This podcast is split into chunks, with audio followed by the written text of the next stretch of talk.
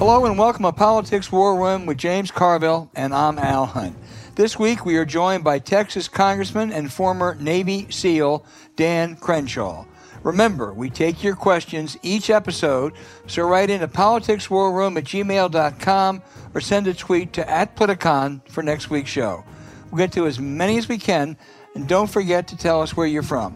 Please check out the links to this week's sponsors, HelloFresh and ExpressVPN, in the show notes. We thank you for supporting the sponsors that helps make this podcast happen. Please tell your friends about us and remind them to subscribe on Apple Podcasts, Spotify, Stitcher, or wherever you get your podcast. All right, James, you're a bull market for some Democrats. You need to buck up a number of our listeners who worry, and I'm going to list them here. The polls are terrible for Democrats a year out. The president and his team, supposed geniuses 6 months ago, look lost. The Republicans are successfully gerrymandering congressional districts, almost assuring GOP control of the House in 2023. Infrastructure and Build Back Better bill, they're good, but if they pass, they're not going to take effect, most of the really good stuff, until 2023 or thereafter.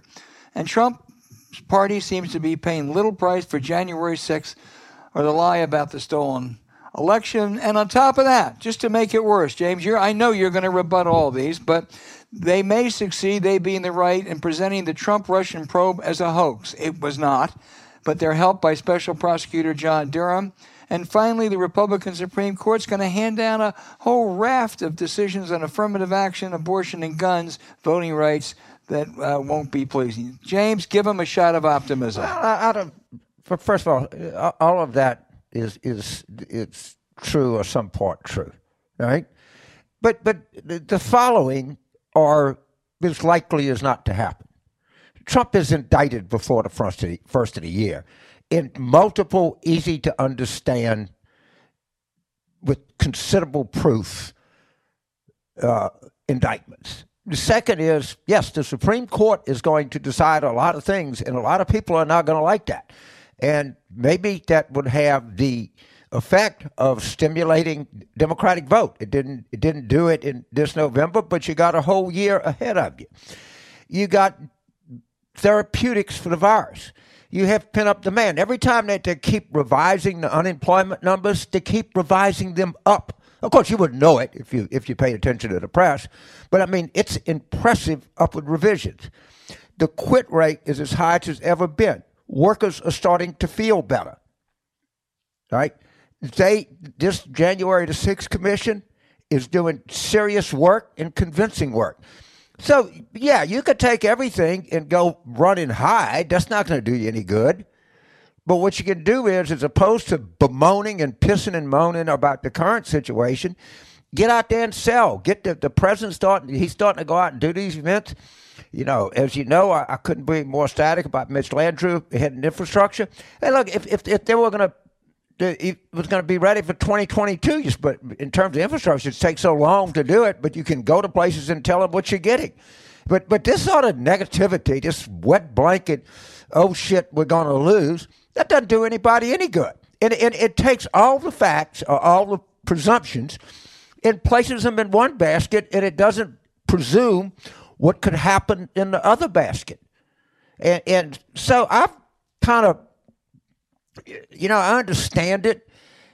Hopefully we learned a valuable lesson this past November. But if we just shut up about all this left-wing cultural crap and get out there and sell what's really happening in the country, then, I don't know, maybe we can do well. But it's not going to do any good to sit there listening to the podcast and pissing and moaning and being mad at yourself and mad at the country. We might have some incredible stories to tell here. And we ought to get out there and start telling them now. And you people out there, you need to buck up.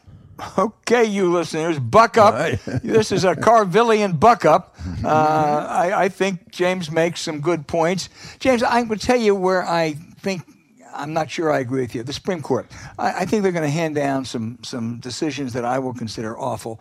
But I really think they're going to cloak it in, they're going to try to cloak it at least in more less partisan ways. I don't think that'll be real. Abortion is a classic case. I think they will probably they'll throw out the Texas law because it's so outrageous. I mean, even many conservatives think it's dumb.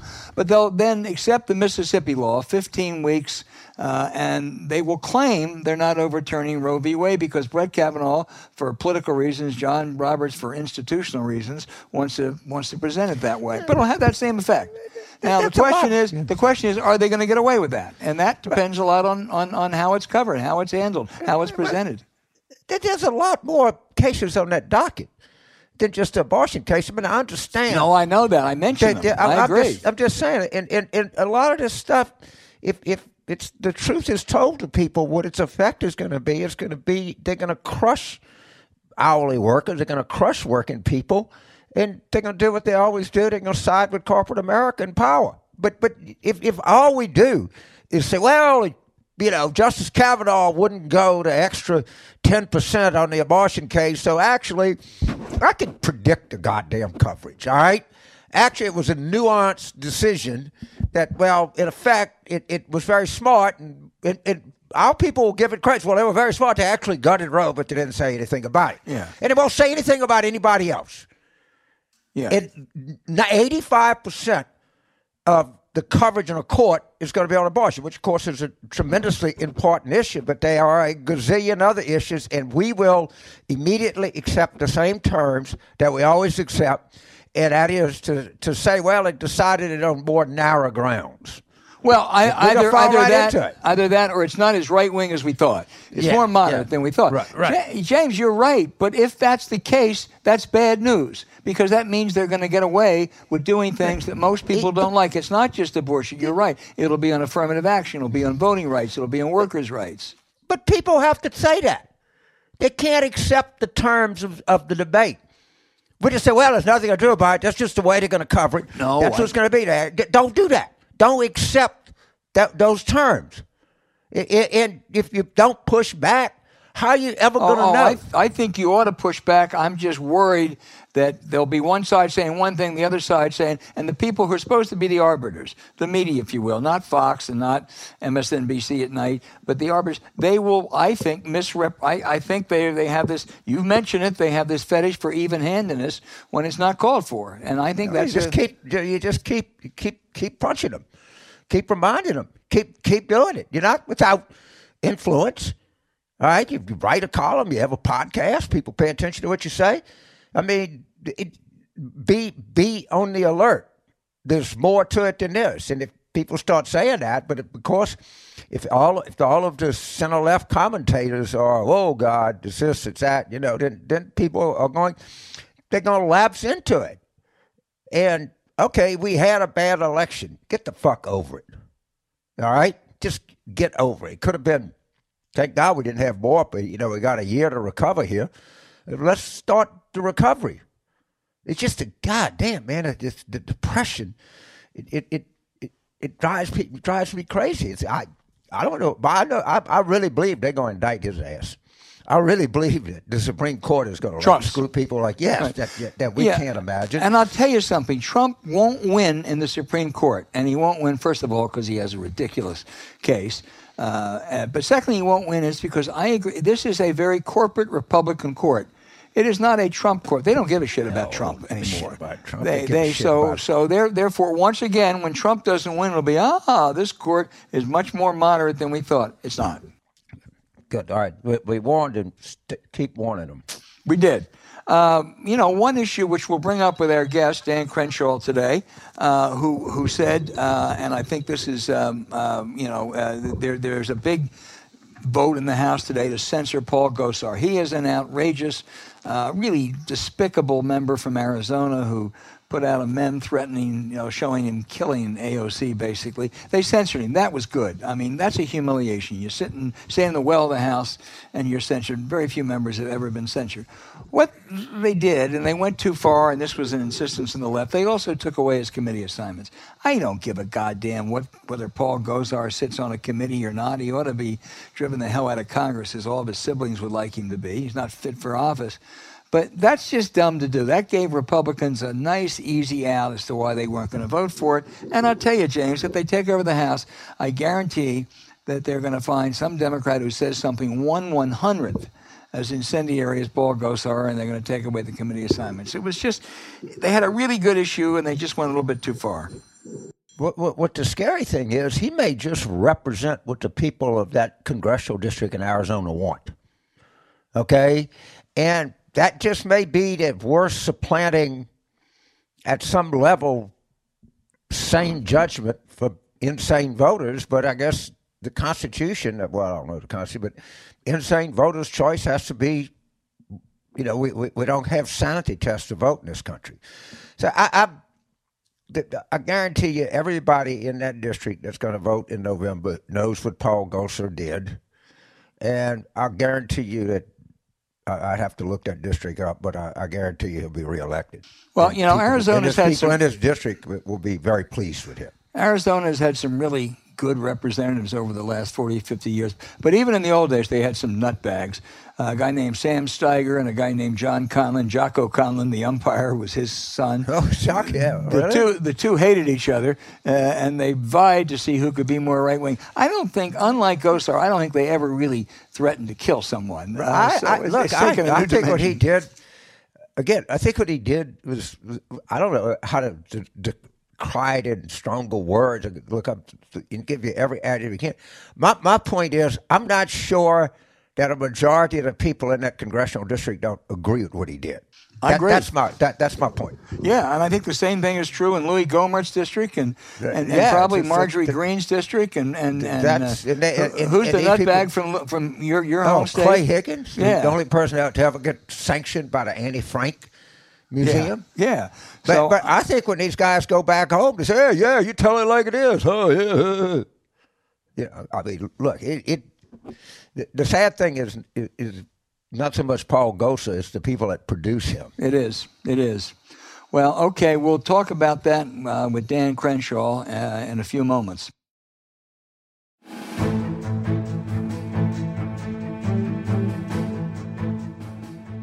Hey, James, our guest today is one of the hottest young talents in the Republican Party, Dan Crenshaw of Texas, a Navy SEAL, a veteran, a man who commands a lot of followers, particularly among young conservative Republicans. The congressman also has recently launched a children's book on dangers of cancel culture mentality in his new book, Fame, Blame, and the Raft of Shame. Congressman Crenshaw explains that everyone should be given a chance and being well-meaning is most important, and that's what we plan to do today. Congressman Crenshaw, we thank you for being our guest today. We're honored to have you. Hey, great to be with you guys. Thanks for having me. Let me start off with just a very contemporary question. Paul Gosar today was censured by the House. I think you voted against it. Why? Well, I mean, look, I think, let me just be really blunt with you. I think this is all really stupid. I think what he did is stupid. I think the way he acted, I think it was stupid to keep going. I'm surprised by the fact that no one stood in the way as they were making this dumb video and said, maybe this is a bad idea, but they didn't, and it's stupid. I think censoring him is also stupid. I think the fact that we wasted time in our US Congress today with nothing but votes about Paul Gosar, I think is stupid. So I don't mean to be dismissive of it, but I guess I do, because that's exactly how I feel. And I'll be perfectly honest with you, I never even watched the video. It was taken down by the time I even heard about this kerfuffle. And I'm sick of us getting obsessed with this kind of nonsense, to be perfectly honest. I could make a bunch of arguments about how the left doesn't hold themselves to the same standards, and so, you know, and that would all be true, But to be honest with you, I just don't care about any of it. I think it's a distraction from much bigger things, and I find it to be beneath the attention of what we should be, you know, beneath this Congress and what we should be focusing on. We're going to get to some of those policy issues in this interview, I promise you. But let me just start off, because the essential question for your party remains, is it a Donald Trump party, or is it one that's dominated by the ex-president, or is it time to move on? Now, you declared that the election of Biden was valid, And you've also defended Trump on some issues like Charlottesville, the Texas lawsuit, and gave him your voting card, no on impeachment. And I think you have said basically it's time to move on. Critics like Charlie Sykes, a conservative, says that you're really the Trumpiest grifters extant. So tell us where Dan Crenshaw is on the question of Trump, because it remains central. Well, I don't think he's Jesus, and I don't think he's the devil. Sometimes I feel like I'm one of the few reasonable people that assesses Trump as a human being, whom I disagree with at times and agree with at times. There's this weird tendency on the left to vilify him, and there's this weird tendency on the right to deify him.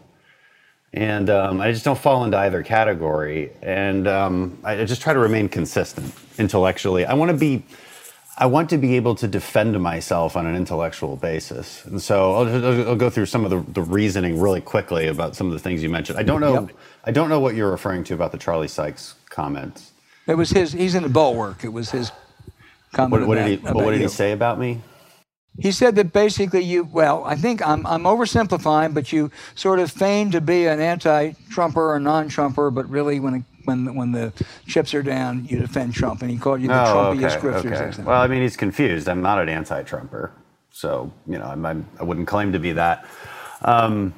Some of his most loyal followers like to label me that way. Nobody on the left likes to label me that way. They prefer to label me as this horrible, evil Trumpster. So, you know, I tend to piss both sides off, so it means maybe I'm doing something a little bit right. But you know, okay, so why say that, you know, Biden won the election, but also support the Texas lawsuit? And I think, again, intellectually consistent, I can easily give an answer to that. In one case, you are supporting a challenge based on legal means, and those legal means failed. Okay, and so we moved on. And in another case, you know, there's a claim that cannot be proven, and this is what I tell my own side. I'm like, look, do I think there's election fraud? Absolutely. I mean, I have plenty of proof of it. Do I think that there's so much election fraud that 5 states would have swung? No. I just don't see any proof of it. And I also go through the data with people, and I go through the suburban votes and my district, and what we saw there was, you know, the disparity in support between Trump and me. And this was consistent across all districts. So I help people through this sort of reasoning. And I'm able to defend my positions just based on logic and reason and facts, and I'm comfortable with that. I can't remember what else you listed. Oh, the impeachment. Yeah, I mean, we could go over impeachment all day long. Yeah, I suppose that was handing him the card. Yeah. I mean, again, I'm not an anti-Trumper. Yeah, I'm just not. I just don't deify him the way that some do. You know, what's the future of the party? Look, I encourage my fellow conservatives to make conservative principles the future of the Republican Party. There's too many conservatives who wrongfully believe that the extent to which they are conservative is determined by how much they hate the left.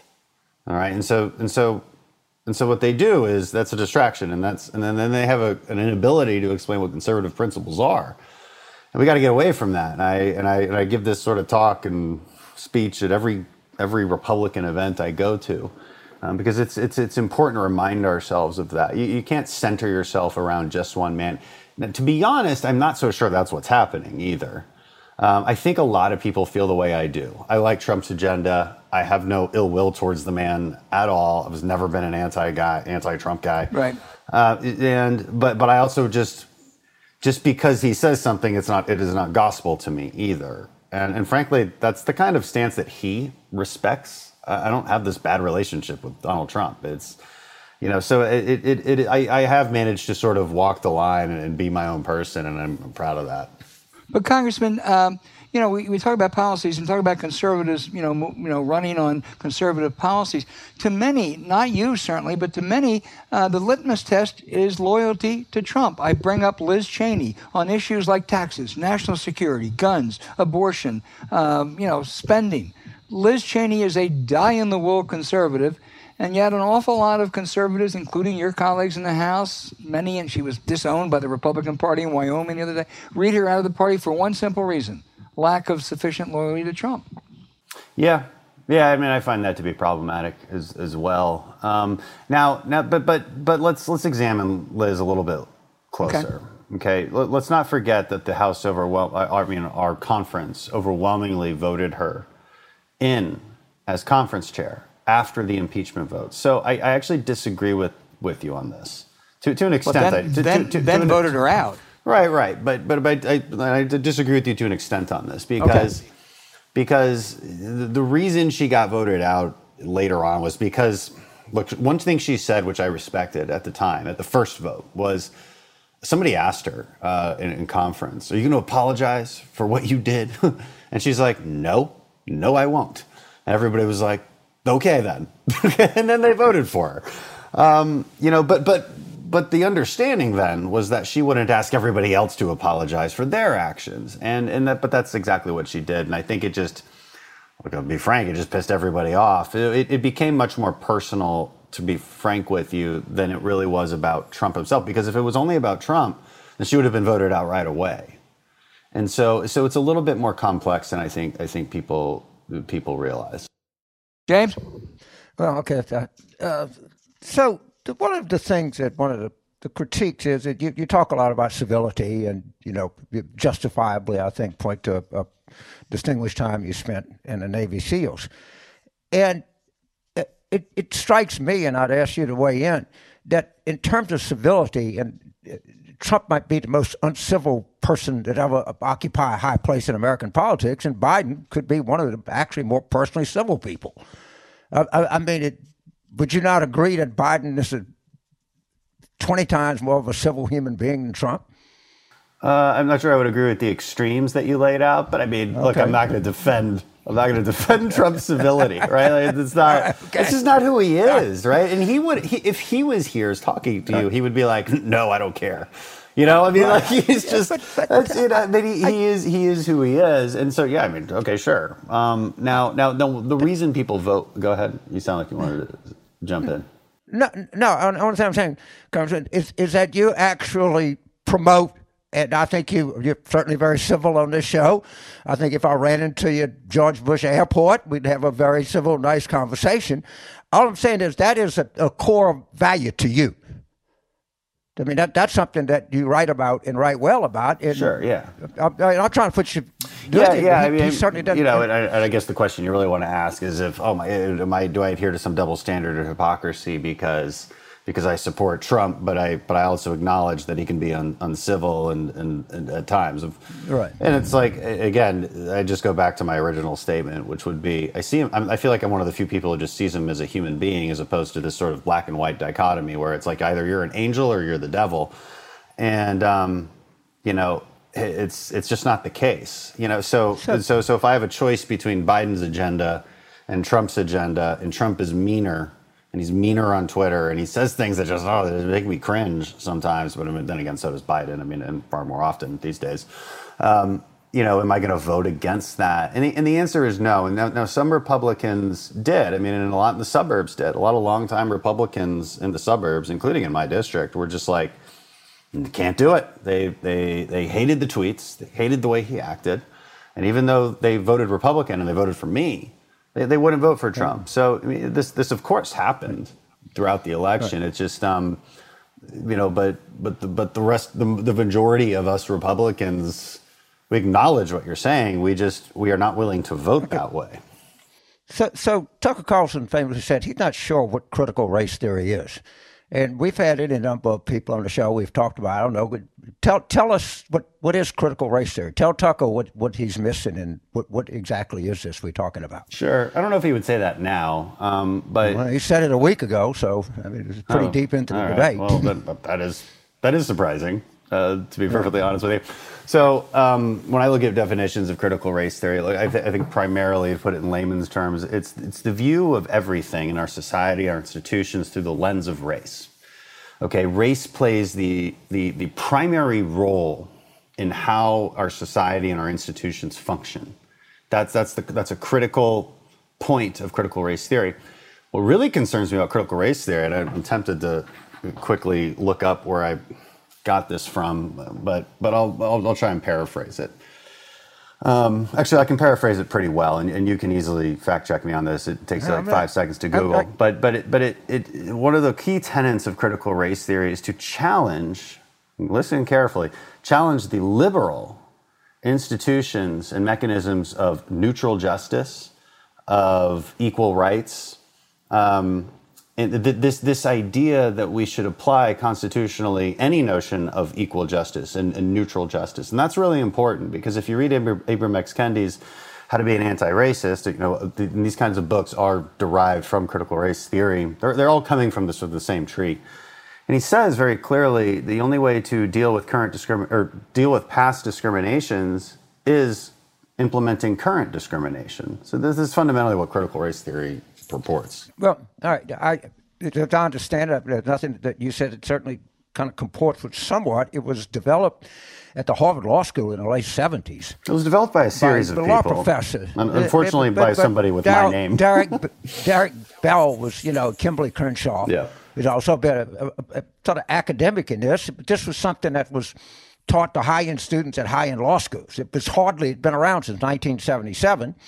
And at some level, honestly, it makes some sense. And the original argument was that you can outlaw discrimination, housing discrimination, but you still have redlining, or you still have neighborhoods, or you still have institutions like this. But you're right that many of the people that started this did have a... I think Bell himself had sort of given up on integration. All right, somebody can check me on that, but you're correct. There are some separatist elements that are part of this, but I really don't. To this day, I don't totally understand it. But I welcome the fact that you gave me. Yeah, I mean, I just because I'm not making up these definitions. I just go off of what I read about the people who write them. I agree, and that's one guy that said something. I will just let that go. So I'll talk to you about the SEALs a second, because. And again, anybody that's done that and done it with honor, you have deserves it. But this Eddie Gallagher case really ticked off a lot of the high-end SEALs community. I mean, people that run it. And give our listeners who are not familiar with this case just a brief overview of who was Eddie Gallagher and why is this such a contentious issue within the SEAL community. Sure, yeah, bring back an old one. Yeah, I don't think SEALs talk about it anymore. SEALs don't like anything that puts them in the spotlight, to be perfect. Unless it's an Osama bin Laden raid, then we're like, yeah, hell yeah. But otherwise, you know, that's mostly what the disconcerting about it. Now that all the facts are out with Eddie Gallagher, for a while this was just a confusing case. You know, did he? Okay, so maybe let's start from the beginning, because I doubt your listeners are familiar with this case. It's been like a year or two since this was in the news, but. If I recall, he was accused of murdering an ISIS fighter after that fighter was in captivity. So they were in a. Yeah, I think he was convicted of it. No. He never went to court martial. Okay. No, he was found innocent. Well, what was he pardoned for? He was innocent. I mean, so let me go through the fact pattern real quick. So I'm not. Anyway, so the accusation was that they're in heavy combat. They call in close air support on a building. I believe this fighter sort of stumbles out of it, and as he stumbles out of it, he's been hit by, you know, a Hellfire missile or something. I mean, he's really screwed up. This guy is almost dead. They strap him to the truck. They bring him back to the base, and there's video of this. So there's no question about what happened.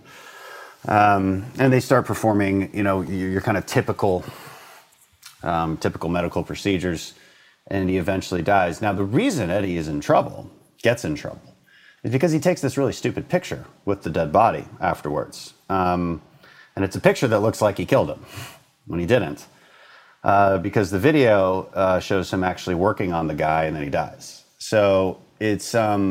that eventually made it through the court martial and everything, and he was found. That's why he was found innocent. Now, there was a couple of SEALs in the platoon that really hated Eddie, and to this day, I don't know who's right on this. Was Eddie a bad chief, a bad leader, and that's why they hated him? I don't know, and it doesn't really matter for the sake of argument. for whether he's guilty of murder. But it does appear, after now that I've seen all the evidence, that these guys potentially fabricated this story because they hated Eddie so much. Doesn't mean Eddie's a good leader or a good chief, or that like we really rally around him in the SEAL teams. Frankly, I just don't know the answers to these questions. It kind of depends on who you talk to. I spoke in favor of Eddie only to say that he shouldn't have been confined the way he was and treated the way he was when he had not been convicted of anything. That's what I was publicly defending him for at the time, but he has been found innocent since then. So we'll move on, but I will note that many senior SEAL admirals and were very sort of upset about this, but I can't relive. Yeah, and I'd have to see what they said and what they were saying. Yeah, I think Admiral McRaven weighed in pretty forcefully on this. Yeah, but he had no part in it, okay. nor did he have access to the facts. We've spent it's old news. Enough time on this. I want to turn it back over to Al. And of course, you don't have anything to do with this, all right? But you're the Texas 2nd Congressional District? Yes, sir. I looked at your congressional district. All right. Like many congressional districts in the country, it utterly is a totally politically drawn difference. It says in Louisiana 2, which I live in, okay, which is a Democratic district. So I'm not at all picking on you for the nature of your congressional district. But do you think there's any kind of legislation, bipartisan legislation, that we can do to try to get congressional districts that make more sense geographically, and where we don't try to hoard all of one party into one congressional district? Wouldn't this, by nature, bring about some level of civility in American politics? Well, if you wanted more moderate districts, you would keep my district the way it is. I mean, my district is trending blue. I find the discussion about gerrymandering fascinating, and I assume you guys do too, because you've been in politics for so long and you've seen all the arguments. This is political science, really. One of my professors at Harvard studied this issue of what causes this partisanship, what causes those red and blue dots over time to, you've all seen the YouTube video, right? Where like over time, the red and blue dots move further and further to the left and right. What causes that? Now, if it was gerrymandering, then you wouldn't see the exact same thing happen in the Senate, but you do. So gerrymandering is not the issue here. What I always question, look, I don't like the way my district looks. My new district looks very different, but it's also it just looks like a pond instead of this river, like you described, right? Because it looked like an upside down U when I looked at it. Yeah, I guess it was the old district. Somebody on Twitter noted that it looked like Bart Simpson taking a dump, which is kind of. But that's more graphic than an upside down U. Yeah, but I'm always wondering. I'm like, well, what is it about this shape that makes it corrupt, right? That makes it wrong. But people always focus on the shape, and I just kind of, just from an objective standpoint, again, as somebody who's not responsible for how these are drawn, right. I find that interesting because my new district is very much not like that. My new district, they finally redrew it to where it's like a pond. It looks like nobody's going to give me any crap anymore. But it's also completely uncompetitive. No Democrat has a chance, whereas Democrats really thought they had a chance against me last time. So I'm very careful not to single you out. There are a lot of Democrats that get elected in districts that are like that. I just find districts that make geographically have not much continuity that don't make sense to not be a good idea. I don't. Yeah, I mean, I certainly don't blame anybody. I think it's fair. That runs from one of these districts. You had nothing to do with it. All right, Albert, back to you. Let me ask you about some of the issues that are before you now, because you really are, as you describe, a very a policy maven. The so-called Build Back Better bill is going to come before the House soon. I know you will vote against it, as you know it's massive federal spending.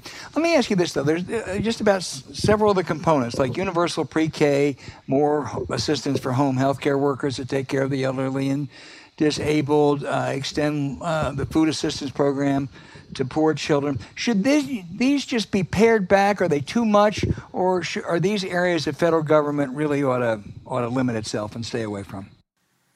Well, there was a long list. Frankly, if we want to kind of discuss in a reasonable way how federal government should involve itself in each one of those issues, we should discuss that. But yeah. But if the question is, there are good things, why can't you acknowledge there's good things and maybe vote for it? I mean, you can put a bunch of jelly beans into a turd and I still won't eat it, you know, because it's just, I just want it. No, gross. I'm not asking you to vote for it. I'm trying to say if it is the problem is it's too big, or just the federal government shouldn't be doing most of these things. Well, good question. So the infrastructure bill, the bipartisan infrastructure bill, my problem with that was fundamentally it was too big. I couldn't really tell you what I'm against policy-wise in the infrastructure bill. I think Republicans kind of got that one wrong, just in our base sort of messaging against that. And, you know, I think people were confused. People thought it was the Build Back Better plan. Now, politically, it is attached at the hip to the Build Back Better plan, which is the other part of my big problem with the infrastructure bill. But if you just made that infrastructure bill paid for by leftover COVID money, I don't see why I would vote against it. Now, the Build Back Better plan is quite different, and it's massive. And so, you know, I guess the question should be, you know, where do I start? I'll tell you what I was railing about today in a committee markup, which was that one thing this bill does is attempt to punish states that haven't expanded Medicaid by cutting our DISH funding, which is the Medicaid waiver funding that we use, like in Texas and Georgia, other 13 states total. So we take care of the people that we're supposed to care about, that we, you know, are uninsured or downtrodden. We take care of them, but we do it in a very different system. And frankly, that system is more efficient, saves a lot more money, and has the same exact outcome. So this bill cuts Texas DISH funding, which is our low-income hospital funding, our safety net hospitals that we have. So in Harris County, where I live, it's called Harris Health. We have two main hospitals that do that. Cuts their funding by about $20 million, cuts the Texas Children's Hospital, I hope I get these numbers right off the top of my head, but I think by $12 million. MD Anderson, premier cancer organization in the entire world, cuts by $2 million. And overall to Texas, $250 million cut. So it's just one thing. So it's a pretty awful attack on the oil and gas industry, too, to the benefit of Russia and our competitors. It will have no effect on carbon emissions. And I will be proven right in that. We could talk climate and energy all day long. But those are a few of the things. Extremely harmful to our economy and our way of life, our energy prices, our ability to afford things. It's very inflationary. I don't think the infrastructure bill was inflationary. So I just, you know, I agree with the economic analysis of these things. But the Build Back Better plan will be extremely inflationary and therefore even worse of attacks on people. A lot of the tax analysis has come out, and the biggest beneficiaries indeed are the rich. And especially in blue states. Second biggest, right? Yeah, and so, well, by percentage, I could send you the studies and analysis. No, that was just the thing, but it's big. No, I agree. I mean, the salt thing makes it very big. It's huge, and then, you know, small businesses get screwed because they're. If it were in isolation, would you favor universal pre-K like they have in Oklahoma, West Virginia, and several other states? No, probably not. I don't think federal government should be doing that. This isn't the committee that I focus on entirely. You know, it's not on education, but I continue to see evidence that government-led universal pre-K doesn't have the outcomes that you'd hope for, and I'm not so sure that we should crowd out some of the private entities that do this rather well. You know, you could probably get Republicans, just same on healthcare. You can get Republicans to support these kind of safety nets as long as they're in the form of some kind of voucher system which empowers people. You know, I could talk to you about healthcare all day long, and, you know, the question is who's getting empowered. And Obamacare empowers insurance companies. I think you can still take care of people by empowering the patient through a health savings account, for instance. Similar to actually what Medicare Advantage is. The Medicare Advantage structure is based on this idea that you should empower patients to then choose in the free market. So you maintain these forces of the free market that involve choice and competition. And what does this give us? Well, it gives us higher quality at lower prices. That's what the free market gives us. Now, it sometimes leaves people out, right, which is the argument of the left. So the question is how you get those people back in, how you provide them a safety net. And you do so by empowering them. You don't do so by creating yet another program that doesn't work that well. Our argument for Medicaid as well. Yeah. Let me ask you, you mentioned COVID a minute ago. I think I have this right. You are vaccinated. and you would encourage people to be vaccinated, but you adamantly oppose any vaccination requirement. If I'm working for a Texas company and I've been vaccinated and they're bringing us back to the office, and I don't want to work next to the 30% in the office who are unvaccinated potential spreaders, yet your state forbids those private companies from having a vaccine requirement. Is that conservative? Well, it is in the sense that it was a response to the federal government's overreach. That's when Abbott implemented that. And you'd have to ask him how he comes to that conclusion. Yeah. I don't like that we have to do that. I sort of agree with your point. But we did have to do it because of the federal government overreach that existed there. And just from a logic standpoint, I would say if you're vaccinated and the vaccine works, then why do you care who's vaccinated around you? Because you're more likely to get it from people who are unvaccinated. All the data shows.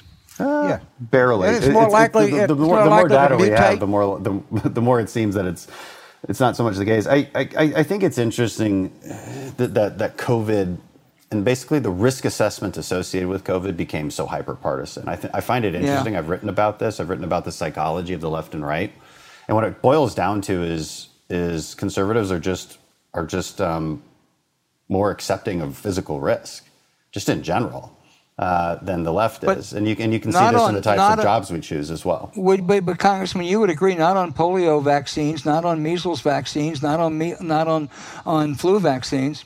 Those are requirements. Well, it depends. Not the way they're trying to require COVID shots. And what the people who are against the vaccines would say, again, I'm pro-vaccine, so I'm not really agreeing with them. Right. But what they say is, but those vaccines have been around for decades. We know what they do, and you can argue with them on that. But the notion that they're a danger to society, I think, is ridiculous. I think it's utterly ridiculous, and I think humanity as a whole has lost its effing mind with respect to risk assessment on COVID.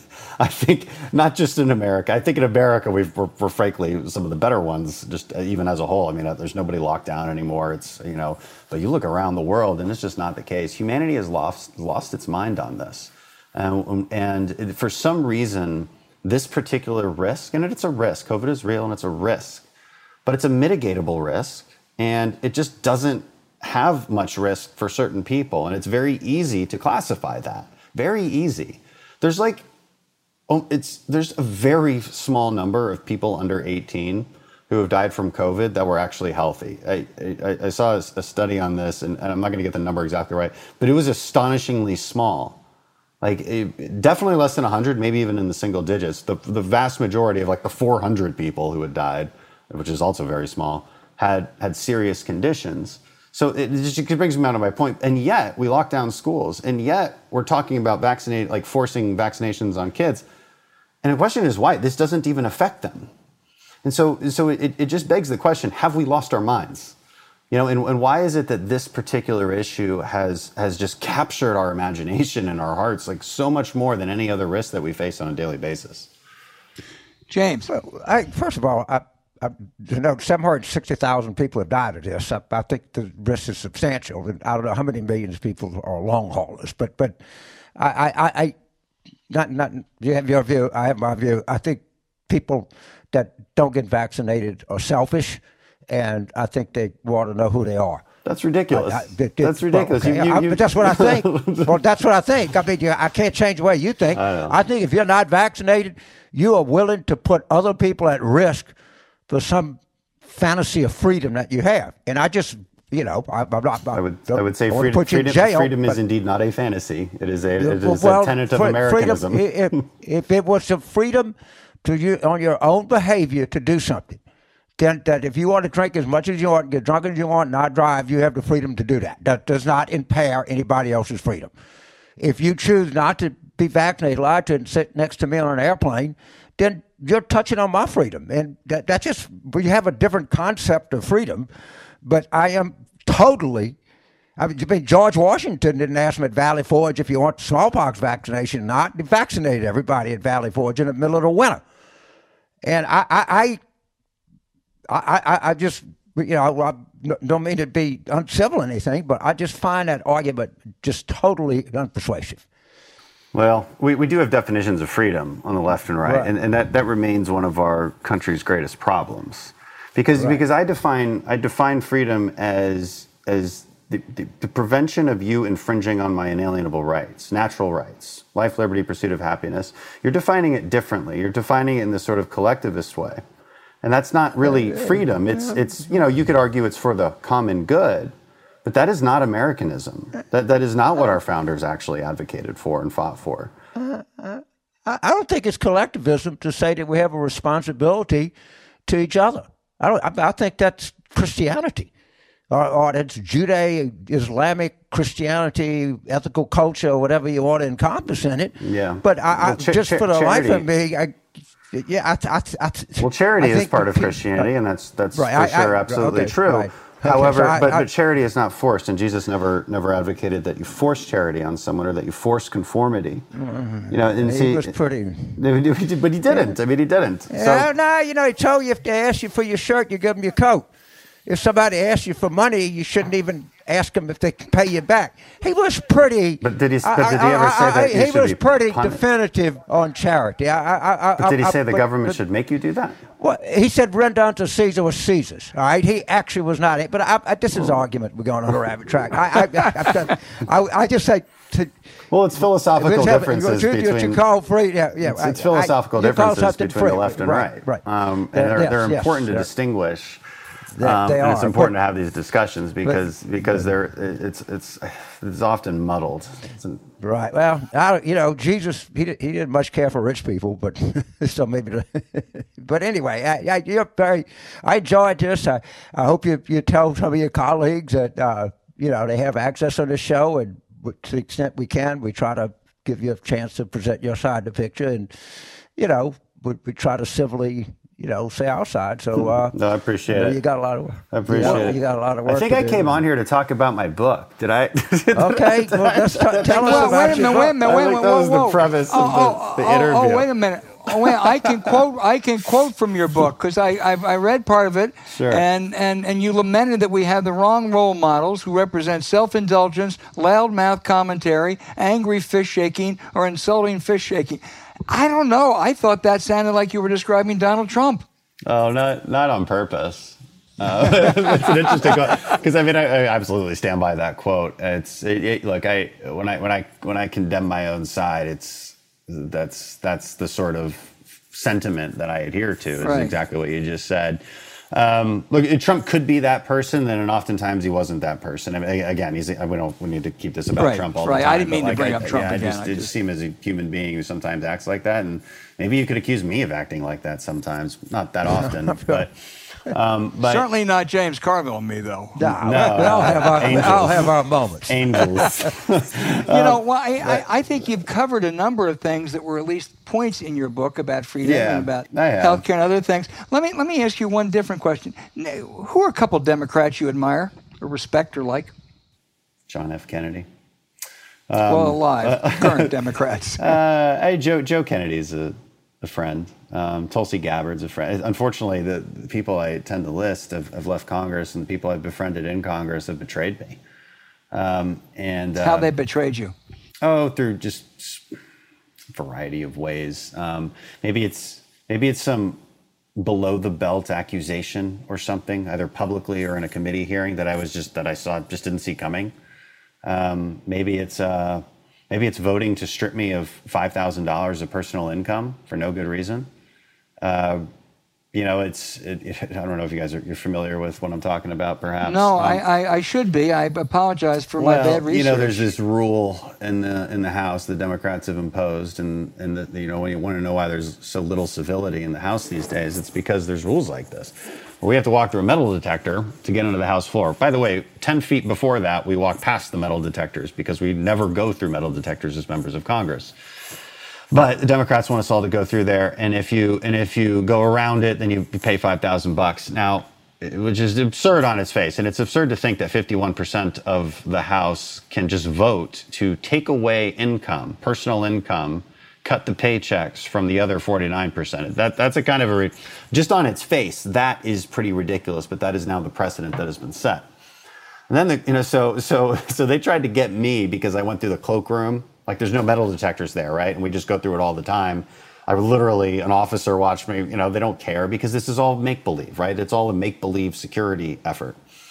And so they actually tried to fine me for that. And every single Democrat voted against me except one. So I guess, well, I'm not supposed to say, well, I'm not supposed to say who. I'm not, anyway, I'm not. No, I'm just looking for a current Democrat you admire. I mean, Joe Kennedy and Tulsi have left, as you said. So it's not, it's really hard to name one. I can try harder than that. Let me, but I hear that. Look, there's Democrats who work it, and it depends on the issues. You know, there's certain Democrats that are really reasonable on certain issues. I don't know how then they end up voting for Build Back Better plan, but because they seem to agree with us on so many things behind closed doors. Henry Cuellar is one that's really great. He'll actually put his neck out there and co-sponsor things with us. You know, I've worked with Scott Peters on certain environmental issues. We agree on things like nuclear energy, and you know, so there's definitely reasonable ones that we work with. Just the ones that I've, and so it is possible, you know. Colin Allred in your district, in your state, rather. Yeah, he's a nice guy. Yeah, he is a nice guy. We haven't found anything to actually. We were talking about working together on. Psychedelic treatment for PTSD. So I mean, there's some interesting things that, you know, people can work together on. But I'm currently pretty angry with my Texas Democrats because they're voting for things that are very, very harmful to Texas in particular right now. Well, so. I will tell you this. I hope we gave you enough time because I don't think we reached any consensus, but you certainly articulate your views very well and very, very interestingly. And we are delighted to have had you on this program. No, I hope you come back. I appreciate that. Oh, and I suppose, by the way, to plug the book, it's just DanCrenshaw.com, and you can find both the new children's book and the old one that you quoted. Oh, wow. So, I wrote a children's book, too, so we got something. Let me repeat that. Nice. DanCrenshaw.com. Yeah, okay. Yeah. There you go. DanCrenshaw.com. All right. Hey, thank you, Congressman. I appreciate you guys. Hey, good luck to you. Okay. Back.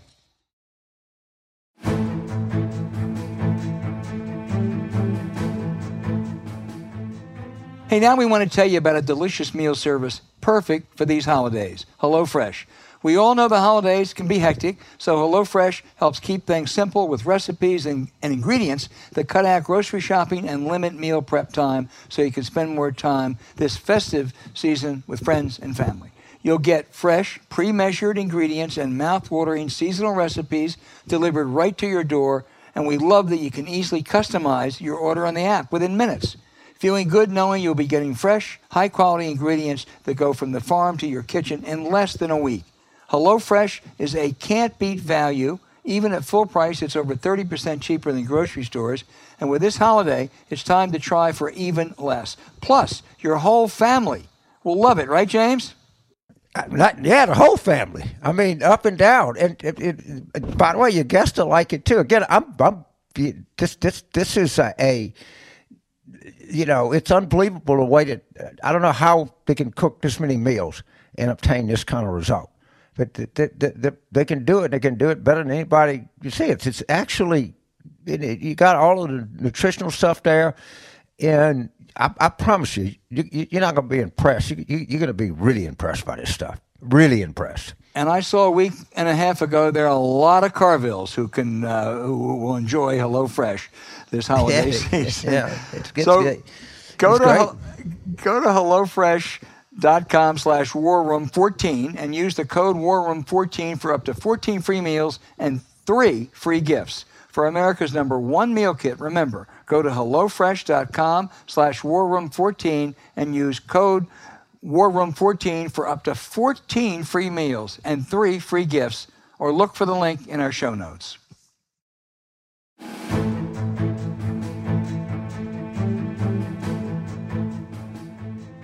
Okay, James, once again, a lot of very good questions. I'm going to start with John in Sea Ranch, California.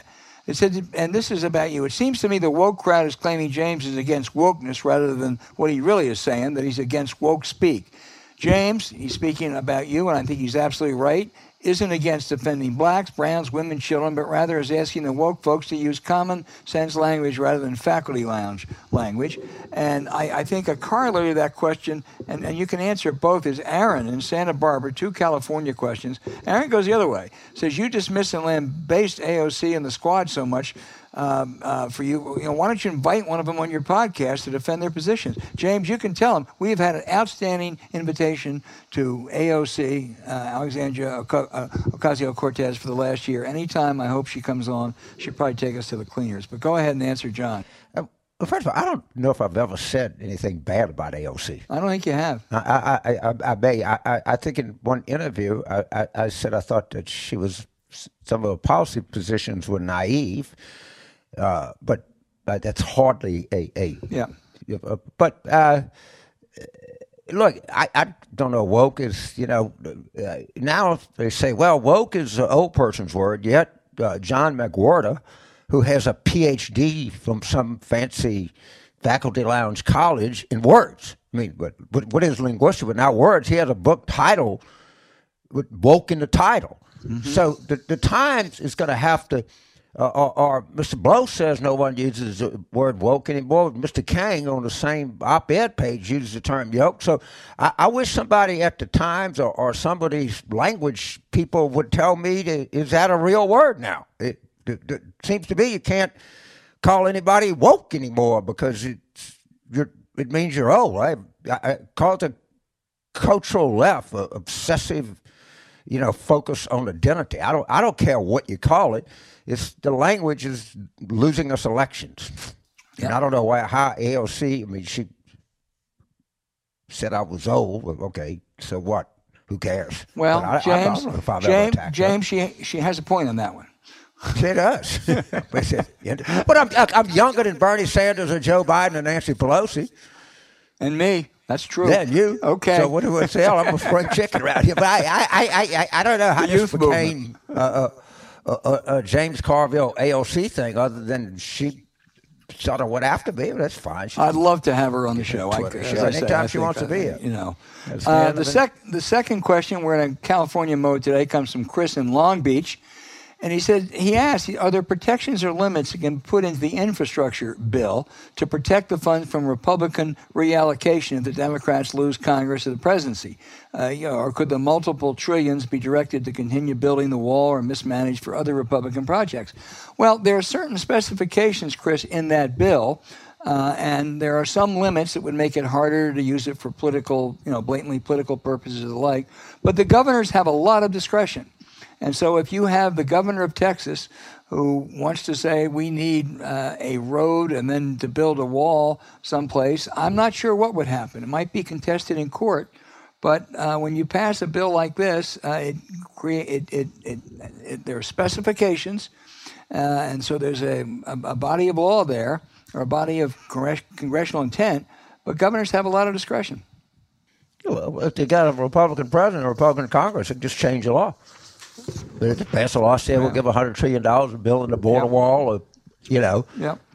I mean, a law is not written in concrete. It's just a law for now. Jennifer in Denver, Colorado, James, wants to know, what are Liz Cheney's chances of getting reelected in 2022? And what do you think Adam Kinzinger will do after leaving Congress? No, if he does what everybody else does, he'll join a government relations firm in some kind of way. But I don't know that. But if you were to bet that every time someone left Congress, you would be right a lot more than you would be wrong. But I have no idea what he's going to do. You know, I saw there's some stories of Liz Cheney, some of the chairman of some big Republican county in Wyoming, you know, wrote a nice defense of Liz and her chances. I find it hard to believe that she's going to survive a primary, but I hope she does. Well, the biggest hope is that it's a multiple field primary. Right. Maybe they can cannibalize each other. Right. I mean, I think she'd beat any Democrat. Right. You know, it's outrageous. The Wyoming Republican Central Committee, the state party, by 31-29 said she wasn't a Republican. Who in the hell are they to define that? They are a bunch of nutbags is what they are. I'm surprised it was that close. Yeah, and I don't know how you can tell somebody they're not It's like telling somebody that you're not a Christian or something. Well, how do you know what someone is? But it's kind of, but I'm surprised. I didn't realize the vote was that close. That was shocking to me. I would have thought it had been much more than that. Well, probably, you know, between Liz and her dad, there are some people who owe a little bit to the Cheneys. But Brian in New York City says he is a Carvillian Democrat, and you can't fix stupid. But how are you able to view Republicans with any sort of humanity? I'm sure, or do you still talk to Republicans or Trump voters? How do you do it? Well, we know James talks to a Republican, and I will say this.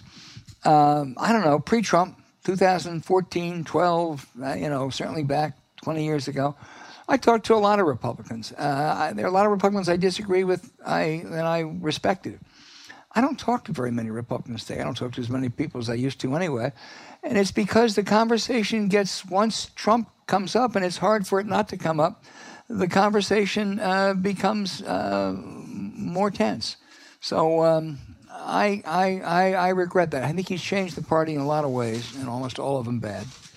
Well, I obviously talk to a lot more Republicans than most people, just given the nature where I'm from, and also kind of some of the social circles that I run into. And what I try to do is just not talk about Trump with them.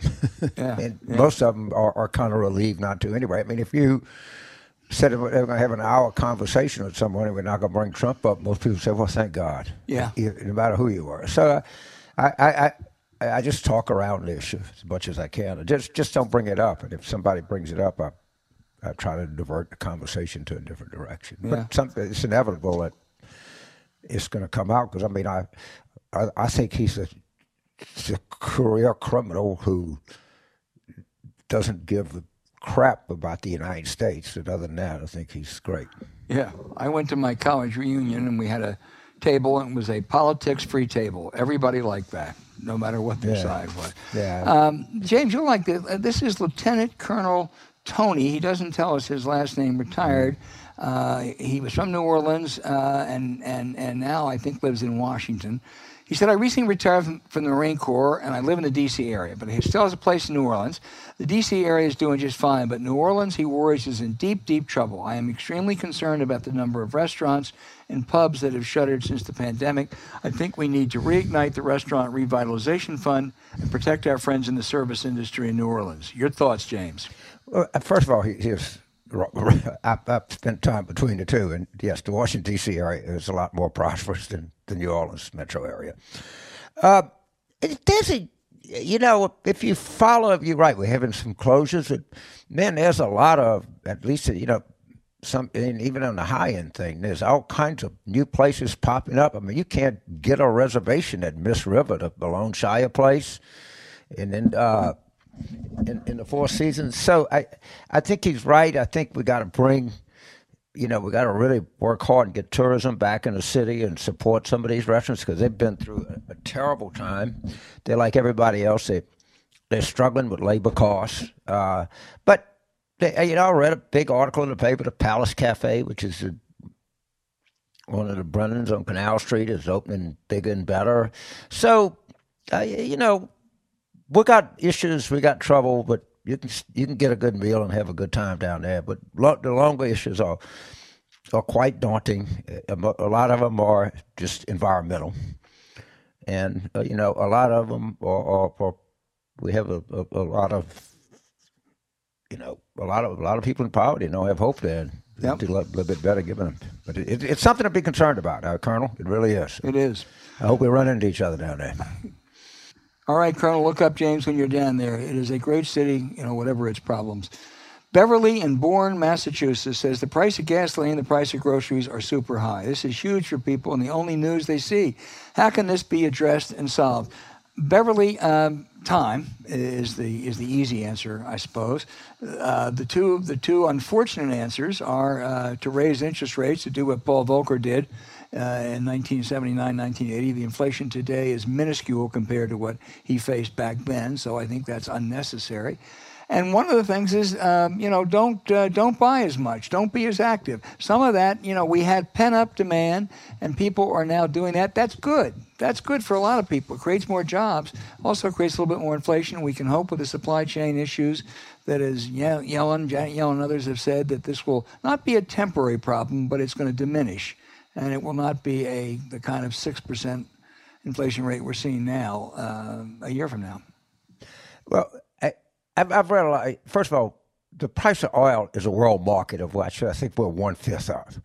So the truth of the matter is there's not very much that Biden, anybody else can do about it.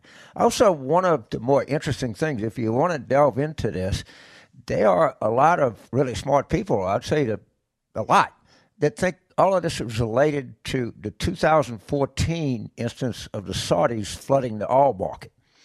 And there's a convincing case to be made when they did that and the price went so low, we didn't reinvest in these fracking, these drilling rigs, and we're sort of caught.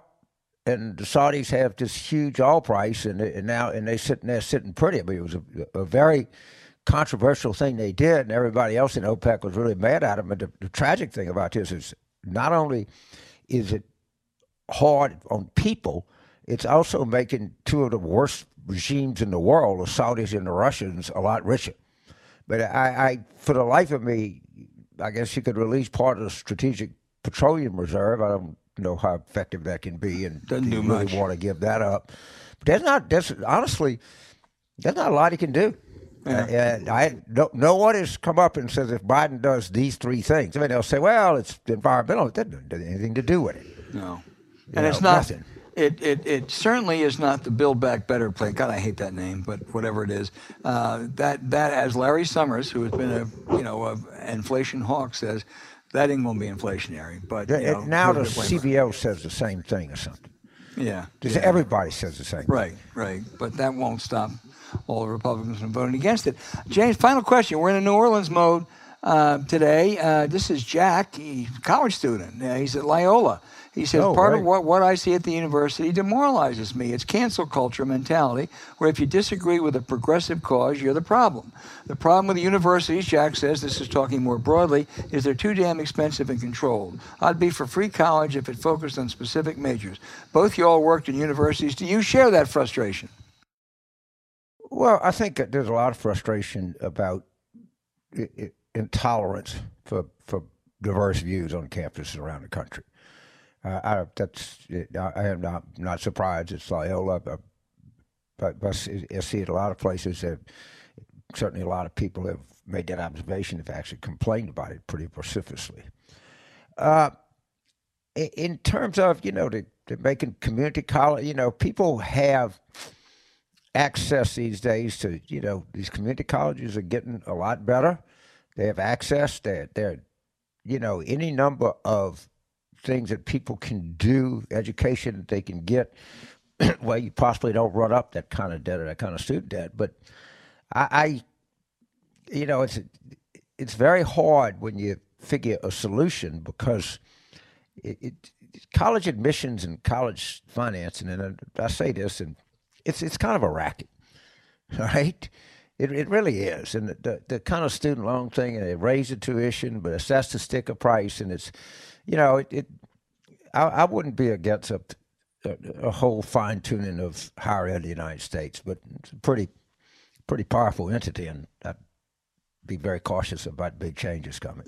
Yeah, it's pretty hard. James, just another 60 seconds here. I forgot one question that John and C. Ranch asked. Is Pat Leahy's resignation from the Senate, or intention not to run again, a bad sign the Senate has lost in 2022? No, it's not. He's 81. He's going to serve for 48 years. And since the Republican governor said he's not going to run, that's a seat that almost surely will stay in Democratic hands. Yeah, I don't think it means anything. I mean, it means he's a very nice guy. Congratulations, by the way, on a really long and distinguished career, but you still got another better than a year to finish up. But, it's 81. It just, that's, and it's not Chuck Grassley. It's going to, Right. Well, sir, 48 years. That's a pretty good. That's a long run. Third longest senator, I think ever after. Who's the longest? Like Carl Hayden. Robert Byrd. Robert Byrd. And then second is Danny Inouye. Carl Hayden came, before he was there before Arizona was a state. Right. He did have gotten state a little early. Yeah. Okay, keep those questions coming. Boy, they are good. And I'm sorry we didn't get to every one of them, but if you had one we didn't get to, send it in again.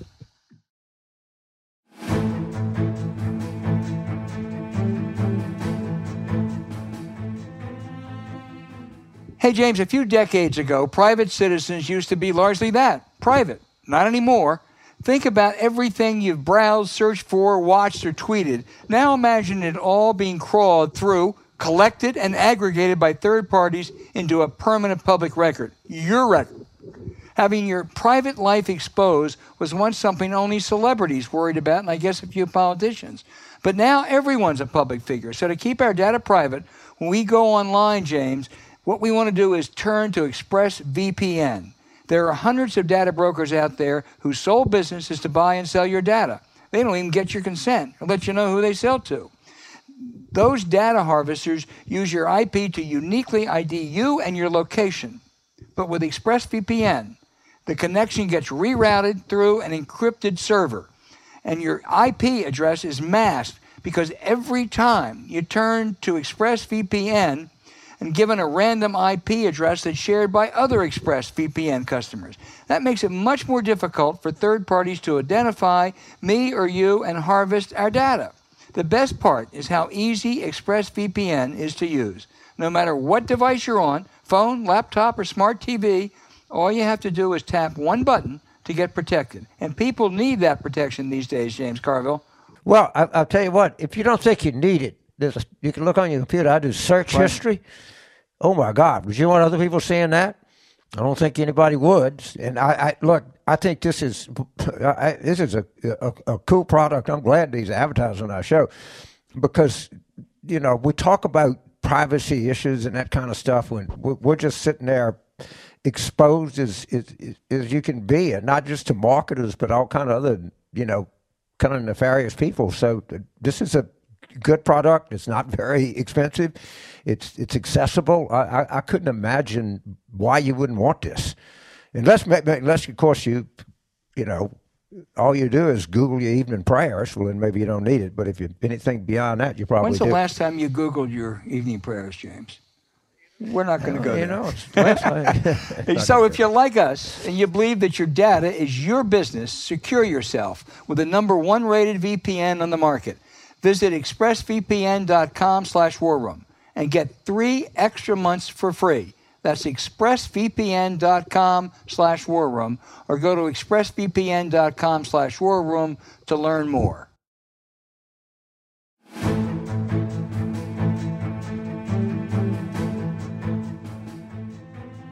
All right, now for the outrage of the week. You know, a favorite ploy of former Trump aides is something called CYA. That's cover your ass. I wasn't really one of those people advocating the crazy things like the election was stolen or encouraging a violent mob attack on the Capitol. My favorite CYA, however, is Jared Kushner, the princeling son-in-law. You know, surrogates used to peddle what a pervasively influential and positive force he was in Trump land. In Jonathan Karl's much-discussed new book, Betrayal, The Final Act of the Trump Show, he revealed that when Vice President Pence's staff, prior to the January 6th attack on the Capitol, asked Kushner to call Trump, call off the dogs, talk to your father-in-law, explain to him that Pence had no power to overturn the election. Carl, a good reporter, writes that Kushner responded, he was too busy in the Middle East to bother with stuff like this. When the definitive history of these awful times is accumulated, as it's being now, Jared Kushner will be one of the real lowlifes. Yeah, first of all, it's the most unsurprising thing I've ever heard in my life, that he's a sniveling, backstabbing snake. Okay, yes, that's what he is, okay? I mean, I'm sure that Jonathan Carlin is right, and that certainly would comport totally what I see to be Jared's values. I guess the outrage is I can't get up with this Paul Gosar thing, and I know he said, well, no one in the staff said anything. I don't buy. You have to do something. You're probably right, but if you don't censor somebody for this, what the hell are you going to censor somebody for? But it's just so utterly outrageous, and what scares the heck out of me is that's what that people in, I think his district is in the kind of western part of the state. That's what the people in that congressional district in Arizona want, and that's a frightening thing to think, living in a country where you have these kind of people existing. It really is. It's just outrageous. It is absolutely outrageous. Okay, we will have more outrageous next week, I promise.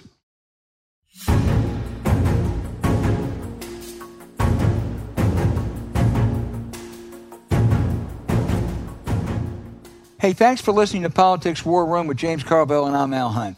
Don't forget to send your questions for us by email to politicswarroom@gmail.com or tweet them for next week's show at Politicon. Following this episode, we'd really appreciate it if you check out the links to our sponsors, HelloFresh and ExpressVPN, in the show notes. We deeply thank you for supporting them. When you do, it helps make this podcast happen. To keep up with us, subscribe to Politics War Room on Apple Podcasts, Spotify, Stitcher, or wherever you listen. Please rate the show with a 5-star review. We'll be back next week with another program as we continue our war room planning.